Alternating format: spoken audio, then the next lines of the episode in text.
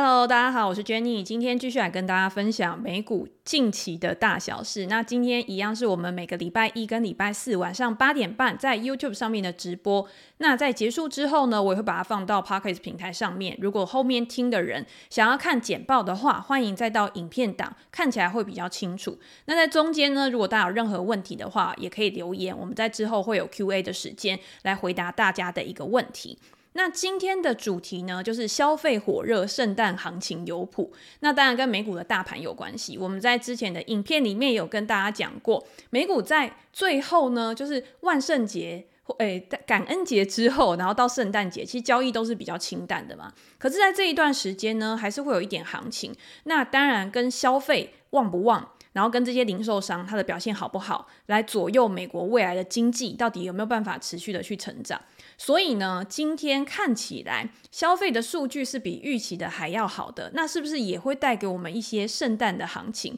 这个是我们今天要来讨论的一个问题。那在节目开始之前呢，我想要感谢三位频道会员，因为我自己是有开启频道会员，但是呢，我并没有跟大家宣传，还是有人发现，然后有呃加入这个会员的频道，一个就是 William，一个就是 Vincent，一个就是 Nick，然后感谢这三位呢，然后加入我们的频道会员，成为我们的一个创会元老。那接下来呢，我们就要进入到美股的一个正题。那美股呢，在十一月的时候，大家都知道表现是非常的强劲的嘛。我们在之前有讲说，有可能是有史以来表现最好的十一月之一。可能在之前只有五六次的十一月，它的表现是优于这今年的。那为什么呢？我觉得可能就是因为大家之前的预期太坏，不管今天是对经济的基本面。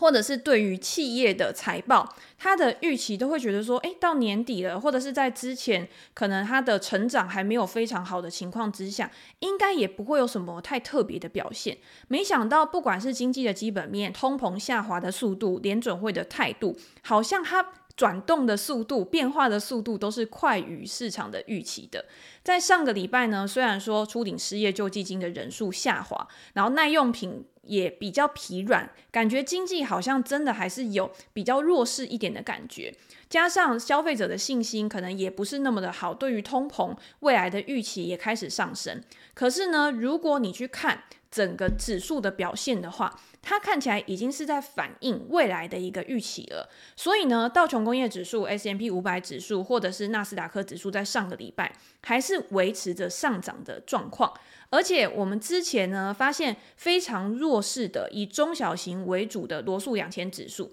在上个礼拜也表现的是还蛮强势的。那是不是代表说所有的指数都开始动起来？未来这个股市呢，还是可以有比较优于预期、比较好的一个上涨。那联准会当然，如果今天没有要再采取激进升息的动作的话，如果今天经济又处在比较强健的一个格局，那当然对于整个市场就会是一个好的表现嘛。所以我们可以看到这一张图呢，你可以看到罗素两千指数从呃。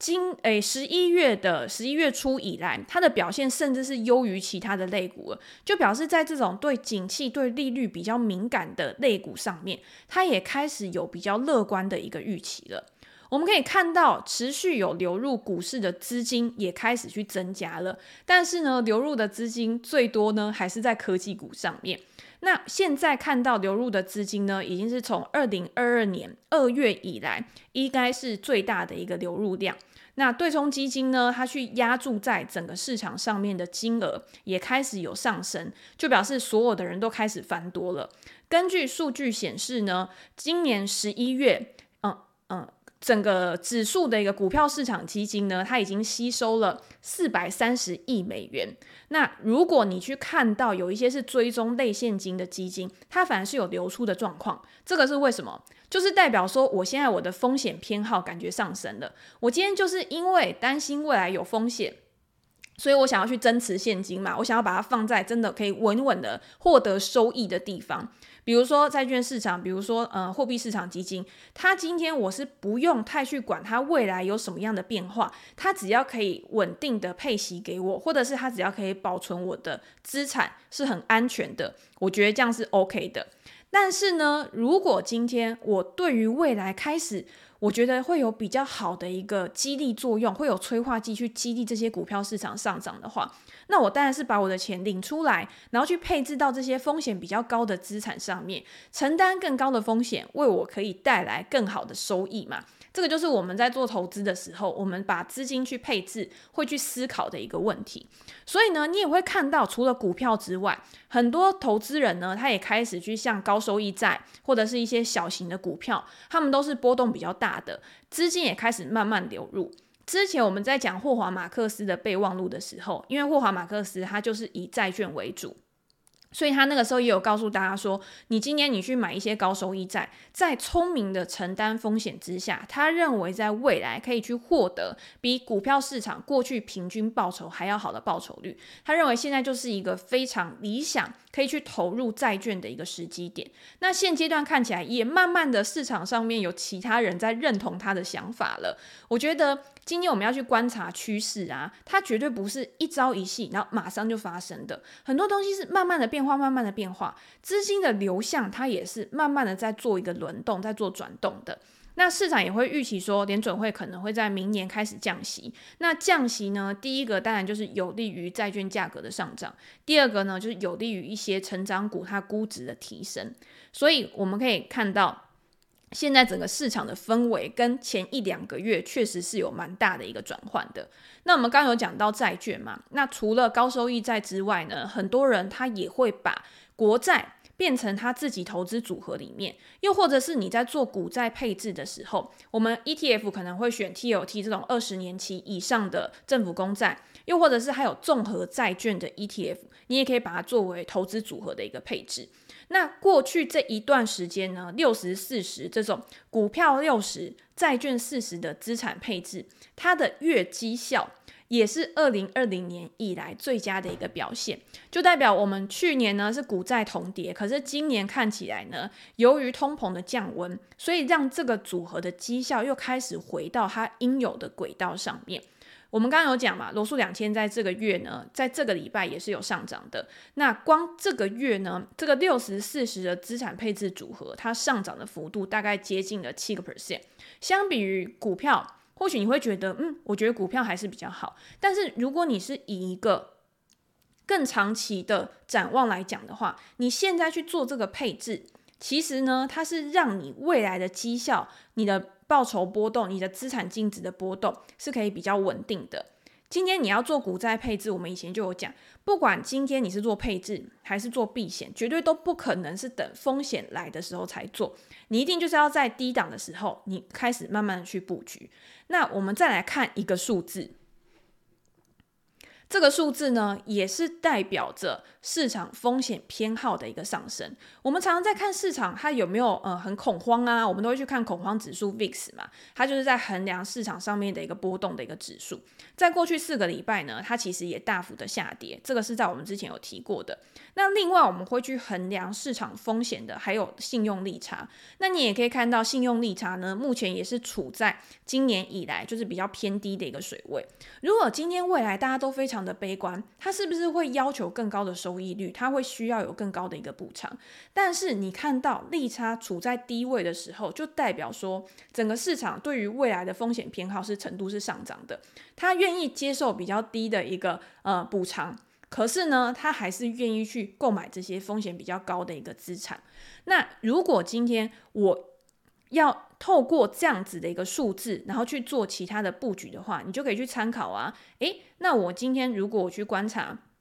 高收益债、同资等级债跟公债它们之间的一个报酬走势的话，你可以看到哦，高收益债的价格也是上面浅蓝色的这一条线。它其实今年以来啊，虽然说随着利率的上升，公债的价格大幅的下跌，可是高收益债反而好像表现得还 OK。今年以来呢，它还有正两个 percent 的一个报酬，那这个就代表什么事情？大家在买债券的时候，债券本来就是有很多分类嘛。你今天要买的是公债，公债就是无风险资产，它呢就是跟着债券的殖利率，可能跟十年期公债殖利率会有非常大的一个关系。可是高收益债呢，它其实它跟股票市场，它跟这些风险资产，它的联动性是比较高的。那你看上半年股票市场它表现的是很好的。所以呢，高收益债它的 ETF 它的表现其实也是还相对的稳健。虽然说没有股票市场可能上涨快二十个 percent 的绩效来得好，但是呢，它的殖利率它给出来的利率其实是比较好的。到现在，高收益债这一档 ETF HYG 它的殖利率大概是六个 percent 左右。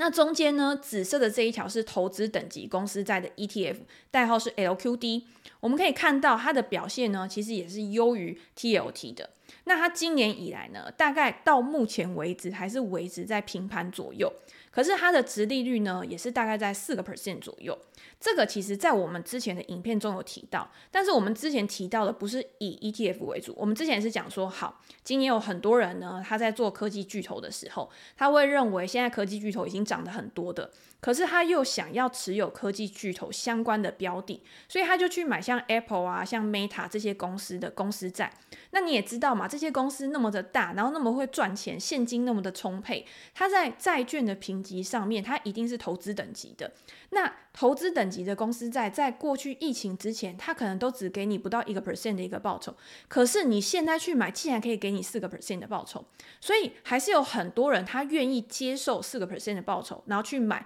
稳定的债券去做收息的资产。那高收益债当然更高，很多的高收益债它可能六个 percent 以上，甚至像 Howard Marks 他说还有到九个 percent 以上的一个报酬。这个就是看你会不会去做筛选，会不会去做评估。那 TLT 呢？当然，现在到目前为止呢，它还是负十个 percent 的一个报酬，持利率大概是在三个 percent 左右。可是，在未来，如果利率开始反转，如果利率开始止稳，然后开始往下的话，那当然公债它也会有一个比较显著的一个反弹。所以今天就是看你想要用什么样的角度去思考，你要做什么样的一个配置。或者是干脆有 ETF，它是整捆包的嘛？你可以去看有哪一些 ETF，它是帮你配置在不同的债券投资组合上面，然后你就是可以作为分散的投资的一个作用，我觉得也是很好的。那我今天提供给大家这个角度去思考呢，就是跟我们之前也有提到过，很多人都说，嗯，在那个时间点呢，买短债是一个非常好的选择，因为它风险很小。可是我们在那个时候就有跟大家讲，你今天买短债，如果未来开始利率反转的时候，它会有到期的时候，你还是要重新的把资金去做配置。那如果既然是这样，你都已经决定你要做收息了，那为什么不去买一些稳健的稳健的标的，让你可以有更长的时间，不用再去烦恼你要怎么样再重新的去配置你自己的资金，重新的可以让你的投资组合可以获得你本来预期的一个目标跟报酬。那这个就可以大可以给大家作为一个参考。那当然呢、为什么会有刚刚我们讲的这么多的一些呃投资组合，它现在趋势开始有所变化，都是因为通膨真的开始去降温了。目前看起来呢，不管是美国或者是欧洲，它的通膨都开始慢慢的想要去降回到二零二一年以来的低点。那当然，你通膨今年慢慢的回到联准会或者是欧洲央行它预计的一个水准的话，他们也没有必要再做这么激烈的一个升息了。PCE 在这个礼拜会公布，那这个数据呢，是联准会作为呃要不要去升息很重要的一个参考指标。那目前呢，市场也会认为说它就是在一个向下的趋势上面。嗯、呃，在这个月，他们预计说核心的 PCE 大概会呃成长。成长大概三点五个 percent 左右。那这个礼拜也会公布欧元区的一个通膨率，我觉得这两个数字呢都还蛮重要的。到时候我们也会再继续的跟大家更新，那也可以去更好的掌握说联准会他们未来的动向大概是怎么样。好，那讲完了这么多跟经济数据相关的，大家就知道嘛。现在看起来只要没有意外呢，应该在未来就不会再像二零二二年这么的坎坷。那现在我们要去关注的已经不是通膨的问题了，现在要关注的是经济到底会不会衰退，还是经济在二零二四年开还是可以有一个很好的成长。那第一个首要的就是在年底这个消费旺季，当然是最重要的，因为消费如果不好的话，你要怎么样去刺激厂商企业的盈余？你要怎么样去刺激经经济成长，甚至他们的股价表现？所以如果今天消费不好的话，那一切就免谈了嘛。那我们现在可以看到，在这一次黑五的消费呢，总金额其实是高于市场的预期的，线上销售也创下了历史新高。那在这一次黑五，它的线上销售呢，已经达到九十八亿美元，是比去年同期成长了七点五 percent。那在之前，其实大家如果看我们的直播啊，或者是有看一些分析报告的话，都会发现说，本来市场上面很多的调研机构，他们对于年底的消费其实是没有抱持着很大的期待。但是市场就是这样，当你越不抱期待的时候，它通常给你的就会是意外的惊喜。那在这一次呢，其实也是一样。根据 Adobe 的一个报告，它的统计数据，我们刚刚已经有讲了嘛，黑五的线上销售达到年成长七个七点五个 percent。然后呢，网络星期一可能还会再继续的去增加，就是原本预计的一个销售额。那他透过这些分析之后呢，他也有去统计说，到底是哪一些类别卖得比较好，哪一些类别可能稍微就是差强人意。在这一次表现比较好的，大概就是电子产品。所以你会发现，诶。消费性这个好像动能呢，又开始有一个回温了。在之前这种去存货啊、供需不平衡的状况，在现在开始好像真的已经有落底反弹。之前我们讲落底反弹呢，都是从厂商企业面的财报，由他们的管理层去告诉你说，哦，我预计什么时候会反弹。但是现在我们是从消费的层面来看，消费者他们真的去做出行动，真的买了什么东西，也可以去反映在数字上面，也可以去反映在未来这些厂商上面。所以我不知道大家最近有没有看到一些报告，其实他们对于 PC 厂商啊，都还蛮看好的。像 Dell 这家公司呢，大家就觉得说，第一个是消费性的回温，第二个是它未来在 AI 领域。上面的发展，都让很多的分析师对于戴尔这家公司的股票未来的发展，其实是还蛮看好。那我在之前也有在我的专栏写过 Dell 的文章，那有兴趣的人也可以再过去看一下。那除了电子产品之外，像智慧手表啊，也是大家这一次还蛮多人购买的。我觉得智慧手表好像是近几年都还蛮多人买的。第一个是它可能可以去当做礼物，第二个是它就是一个很实用的电子产品嘛。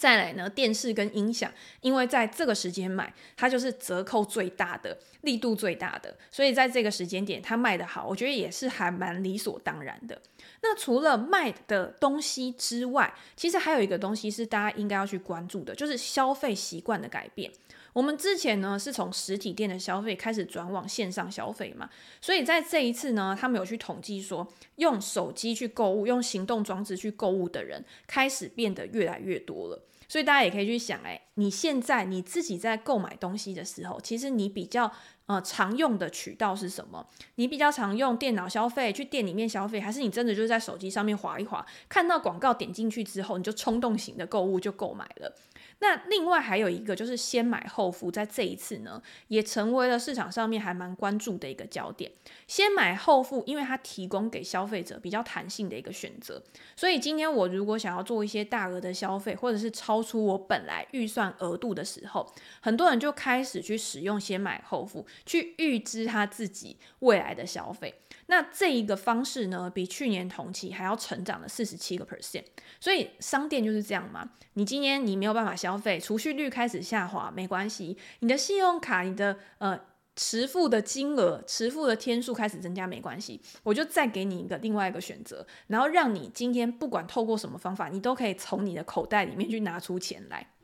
好，那除了 Adobe 之外呢，其实像 Mastercard 他自己也有去做一个分析，他也发现说线上的销售额的比重真的开始持续的去增加。那像 Salesforce 他们也有一个部门嘛，然后他们也有去统计说，在今年呢。呃，比去年的线上销售额成长了八个 percent，连 Shopify 这家公司，不知道大家还记不记得这家公司，就是也算是线上销售的一个龙头，在之前的股价也表现得还不错，但是中间在二零二二年呢，也有历经一个比较低迷的时期。他们也从他们自己平台上面的商家去做统计，他们发现说，全球的这个销售额比去年同期还要大幅成长，而且呢，也是一样。他们都有发现相同的趋势，就是很多的消费性啊，其实已经开始慢慢的有回温了。那当然，我们知道这件事情干嘛？美国人消费干我什么事啊？第一个，当然我们就是要去观察说，消费的动能对于整个资本市场它的影响是比较乐观的，这个是我们可以发现的一个大趋势。第二个呢，我们就是要从这个消费里面去找到相对应的公司有没有值得投资的标的，这个才是我们去关注经济数据，然后去结合到我们的个体个股分析更重要、更值得去深思的地方。那另外呢，消费者支出的金额年成长十三点五 percent，有可能是因为通膨的关系，也有可能是因为他们的消费能力，他们现在真的比较愿意去做支出了。那这些钱是流到哪一些人上面的？如果你去看过去这一段时间呢、很多的零售商他有去公布他们的财报嘛，居家修缮类的表现的就比较差一点，但是呢，如果跟服饰相关的表现的其实就会比较好哦。那很有趣的一件事情就是，如果你去看一些美国的服饰厂商，它的股价的话，在过去这一段时间，它也是有大幅度的飙涨。当你还在都关注在那些科技股上面的时候，你没发现有一些跟你生活非常贴近的零售类股，它的股价也跟用飙的一样，然后马上呢都已经冲到不知道哪里去了。好。我们来看一下，先来讲，因为通常我跟大家分享的时候，我都会说，如果你今天不知道美股有哪一些公司是处在哪一个产业的时候，第一个最简单的就是去找 ETF。比如说，你今天觉得电商表现得很好，你想要去看看中间有没有什么机会，那你就去找电商相关的 ETF 嘛。那我今天跟大家介绍的是 SPDR 标普零售业的 ETF，它的股票代号是 XRT。但是如果你觉得我就是要专注在线上销售的 ETF 的话，那美股里面呢也有代号，像 IBUY 就是一档，那另外还有 EBIZ 其实也是一档，跟电商比较息息相关的。那因为呢，我们今天刚好讲到呃零售，所以我们就先来讲这个 XRT 这一档。那大家可以看到左边呢是它的股价线图，那。在科技股都涨得非常多的时候，你可以看到 XRT 呢，它的表现还是处在一个好像还在打底，还没有一个很猛烈的一个上涨，一个上涨的趋势动能产生。可是如果你去看它右边它的前十大持股的话，像 Gap，Gap 大家应该很熟吧？大家记知不知道最近有一个新闻？就是呢，信义区它在 ATT 放它的楼下，不是本来有一个 Gap 吗？可是最近把这个店收掉了。那它收掉之后呢，就要变成台湾另外一家电商公司，叫做美而快。那以前就是像 Puzzle 啊，像很多的一些网红的联名服饰，他都是在网上做销售。可是呢，他现在开始慢慢的也往实体店去做转移，所以他在那边要开一个很大的店。其实我个人是还蛮期待的，因为以前呢，我也还蛮常在这些网购的商店里里面去消费，那未来呢，这些网购的商店它也会慢慢的打入实体，那大家会觉得很好玩的，就是商业就是这样子嘛。原本从电商呢开始起家的人，他等到他成熟，他开始要再去扩展他的。成长的时候，他就会慢慢的往实体去走。那原本是实体店、实体店起家的人呢，因为他要去扩展他的成长，所以他就慢慢往电商去走。到最后呢，大家其实都会做一样的事情。竞争越来越激烈的时候，比的就是什么？比的就是你的品牌优势、你的规模优势、你的成本优势，你有没有办法巩固你的获利能力？所以，为什么零售商很多都是成熟股的原因，是因为它在开源到一个程度的时候，它今天它营收成长要扩张的这个速度，一定没有办法像一开始那么快。可是，它可以借由很多种方式来节流，来帮助它获利能力的提升，EPS 的成长，跟着通膨去调整它的价格，然后来增加它估值的一个定价。所以，我觉得这个是在研究零售商的时候。比较好去切入的原因，是因为你不需要很高深的技巧，你只要知道这家公司它有没有办法定价随着通膨去调整，那你就可以大概的去抓说它的获利区间大概是在哪边，它的合理估值是在哪边。那 Gap 在上个礼拜的时候，它上上个礼拜它有去公布它的财报，其实公布财报之后是优于市场的预期的。那在当天呢，它的股价就飙涨了，大概我记得快要三十个 percent 吧。那像 Abercrombie 就是呃第二大持股，它在今年的股价也上涨了两百个 percent，已经上涨两倍。大家会不会觉得，诶，我都没有去发现这些我平常以前可能都常在穿的品牌，结果股价涨了那么多，我竟然都不知道。那像 Lululemon 或者是像呃 Nike 啊这些公司，你也可以去看一下，它有没有去公布说它在这一段期间销售的状况是怎么样。那股价在之前如果有比较显著的拉回的时候，在现阶段或许就是一个比较好的布局点。所以你今天呢，就是借由 ETF 的前几大持股，然后你去观察说它到底。它有没有值得投资的机会？那当然，在过去这一段时间，在市场还没有发现他们的时候，如果你现在去看他们的本益比，那他们的本益比呢，其实相对于过呃过去这一段时间它是有提升，但是也没有到大幅的高估，之前可能是大幅的被低估了。那现阶段呢，你去看，可是我要提醒大家一件事情，就是你去看 Gap 的时候，你可以看到它的本益比现在大概是有超过一百倍。可是你要去想哦，它现在是因为它过去这一段时间，它去年它的 EPS 可能是负的，所以你现在看起来它好像很贵。可是如果你把十年的数据去抓出来的话，你会发现这些公司它在过去十年，其实这些公司是不会赔钱的。它呢，其实都是有非常稳定的现金流，所以它是因为疫情造成了一个极端事件的发生。如果你自己去调整这个财务报表，你去预估说，如果它再回到正常的情况之下，它的一个呃盈余应该会是多少区间，你再去抓，我自己会估这家公司它的本益比其实大概就是十几倍而已。那你再去跟同产业相比，虽然说以这种服饰类的产业啊，十几倍可能不会算是到非常非常便宜，可是绝对也撑不到昂贵。那你再去比较说这些公司它的现金流，它有没有办法去做回购股票，还有没有办法去支付股息，来决定它到底是不是你想要的那一类的投资标的。因为有些人他喜欢有股息的嘛，有一些他喜欢有成长的，所以这些都是还是要交给你自己去做一个很好的评断。可是呢，你借由这些公司呢，你一家一家的去看，它真的会节省你非常多的时间。你把这十家公司，通常我自己都会看前十大成分股，然后把他们的营收成长抓出来，把他们的获利成长抓出来，你就可以看到这些零售商，它的营收可能都还是没有非常高速的成长。可是他们在这一次的财报里面，他们都会非常明确的去提到说，不管是在毛利率，不管是在营业利润率上面。都有蛮显著的一个提升，就代表说他们在成本跟费用的控制上面，其实已经达到了比较好的一个效果。好，那我们最后呢，因为上一次的影片里面，在下面的留言的时候，有人提到说怎么看 Adobe 这支股票，那刚好今天我们在前面的时候也有提到 Adobe 它做的一个数据嘛，所以我们在最后就稍微跟大家讲一下我自己对于 Adobe 的看法。那 Adobe 它在最近一次的财报里面呢，它的营收是年成长十个 percent，然后获利呢，美股盈余也是成长了二十个 percent 左右。那为什么我要提到 Adobe 这家公司呢？其实我是还蛮看好它的长期表现的。在之前我的专栏的文章里面也都有提到。那大家要去认识 Adobe 这家公司，我觉得第一个大家一定会想说，嗯，我平常用的这个 Photoshop 啊，或者是 Illustrator 这些软体啊，都是 Adobe 出的嘛。甚至是你现在有在做影音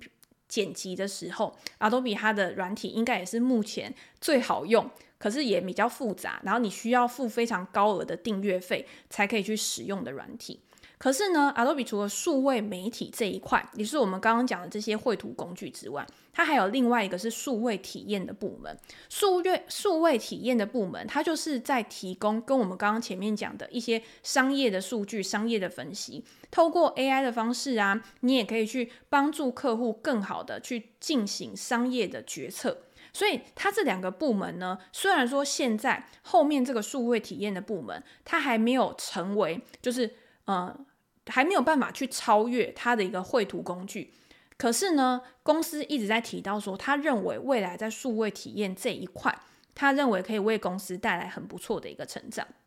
那 Adobe 在未来，大家可以看到，嗯、电脑上面这一张图，为什么 Adobe 在过去这一段时间，它的股价开始又变得非常强势？除了当然就是因为它本来就拥有竞争优势，它在这一段时间高呃快速升息呀、啊，经济有衰退疑虑的情况之下，很多原本它的新创公司的对手，比如说像做文件的啊，或者是今天做一些呃绘图的软体的工具，都因为高利率，然后导致估值的大幅下修。可是 Adobe 呢，它算是比较慢热型的，就是它慢慢的开始去酝酿它的一个复苏之路。然后再加上他在今年的时候，他不是去推出了他的 Firefly，就是他的 AI 的一个绘图工具，然后也吸引了非常多人。那 Adobe 本来的数据库就非常的庞大嘛，所以他也去告诉这些创作者说：“哎，你今天去用我的图库，你今天去用我的 AI 生成工具啊，你不用害怕未来有什么版权侵犯的问题呀。”它等于就是一个公司，它可以有一个规模优势，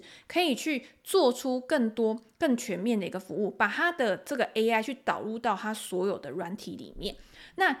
在近期呢，他也有去提供了这个商用的计划，也就是你也是要去付订阅费，你也是必须要持续的去支付他的一个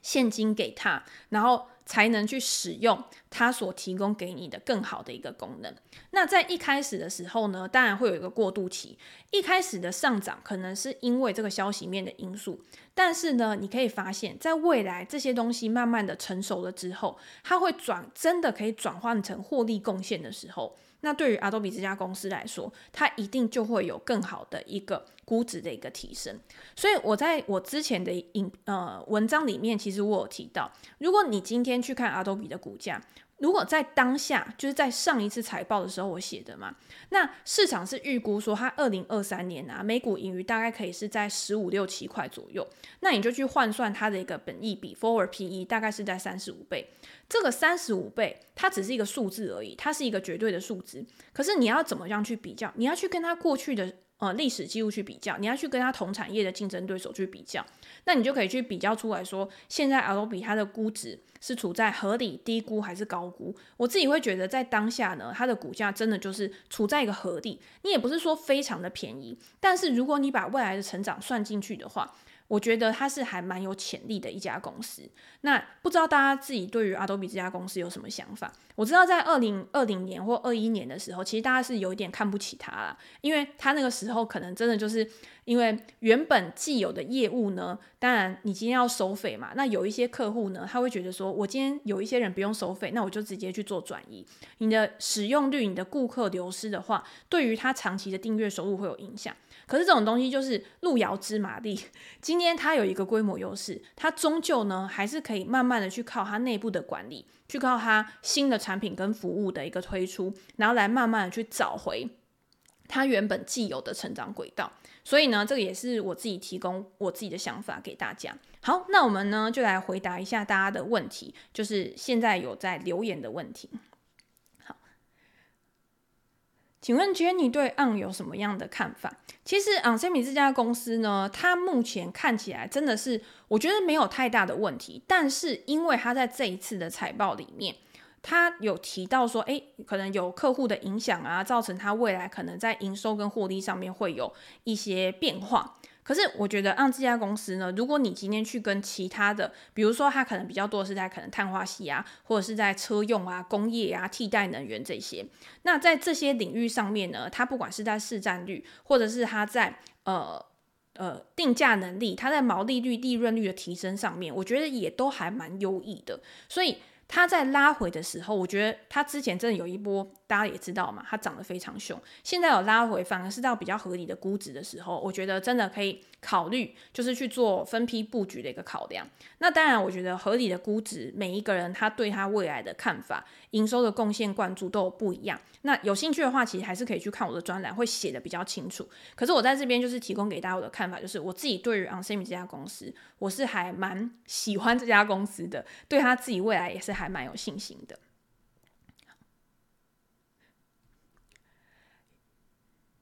有人问我说：“嗯。”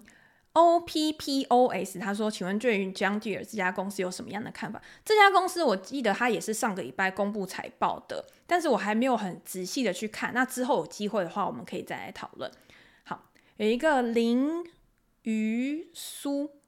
请问 Jenny 有推荐适合小资族又比较安全的美国券商吗？嘉信比较危险吗？其实美国的券商很多都是呃上市的公司，像嘉信其实就是上市公司嘛。可是为什么嘉信在过去这一段时间，大家会觉得说好像比较危险的原因，就是因为自三月的银行危机以来，嘉信的存款其实也是大幅的流失。那为什么呢？当然就是因为今天本来我们这些证券的客户，我们把钱去放到嘉信了之后，他。给我们很低的利息，可是呢，在别的银行，它都可以给你很高的利息的情况之下，那当然客户他没有这些呃投资股票啊、资产配置的需求的时候，他可能就会移到别的地方，所以才造成了嘉信跟其他的券商相比，它的股价大幅下跌。然后也有人会觉得说，在未来会不会有一些危险？但是我自己会觉得，嘉信其实。应该不会有太大的问题，而且他在收购 TD 之后，目前呢是处在一个整合的阶段。那在整合的阶段里面呢，当然会是一个过渡期，对于他的可能获利能力啊，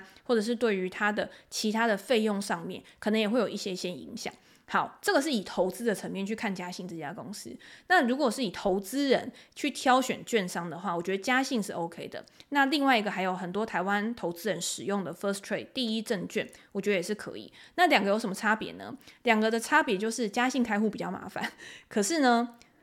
它也是还蛮好用的。那 First Trade 呢，是你直接在网络上开户，我觉得我记得开户大概二十分钟以内就可以搞定了吧。然后它的使用操作界面其实也是非常简单的，所以这两家其实大家都可以去做一个参考。请问 Jenny 未来？王子说：“请问 Jenny，未来降息对于长债、短债的影响是什么？”今天呢，你今天看长债跟短债，其实你最重要的就是去看他们的存，因为他们的存续期间不一样嘛，他们对于利率变化的敏感性也不一样。那通常越长期的债券对于利率的敏感性是越高，所以如果今天债券的利率有大幅的变动的时候，那当然你会看到长期债券的价格它的波动也会比较大。这个如果你要了解的话，你可以去看我其呃在之前跟债券相关的影片，大家到 YouTube 上面我的频道里面去搜寻债券，就会出来这个影片。我觉得里面会讲的比较清楚。那今天我们就不做太详细的一个说明。好，那今天呢，我们就先跟大家分享到这边。那如果大家有任何问题的话，之后也可以留言，然后我也都会回去看回放的留言，然后在下一集的时候，我可能就会挑一两个问题出来回答。好，那今天就先这样喽。如果大家想要知道美股的最新资讯的话，也欢迎订阅我的频道。那今天先这样，拜拜。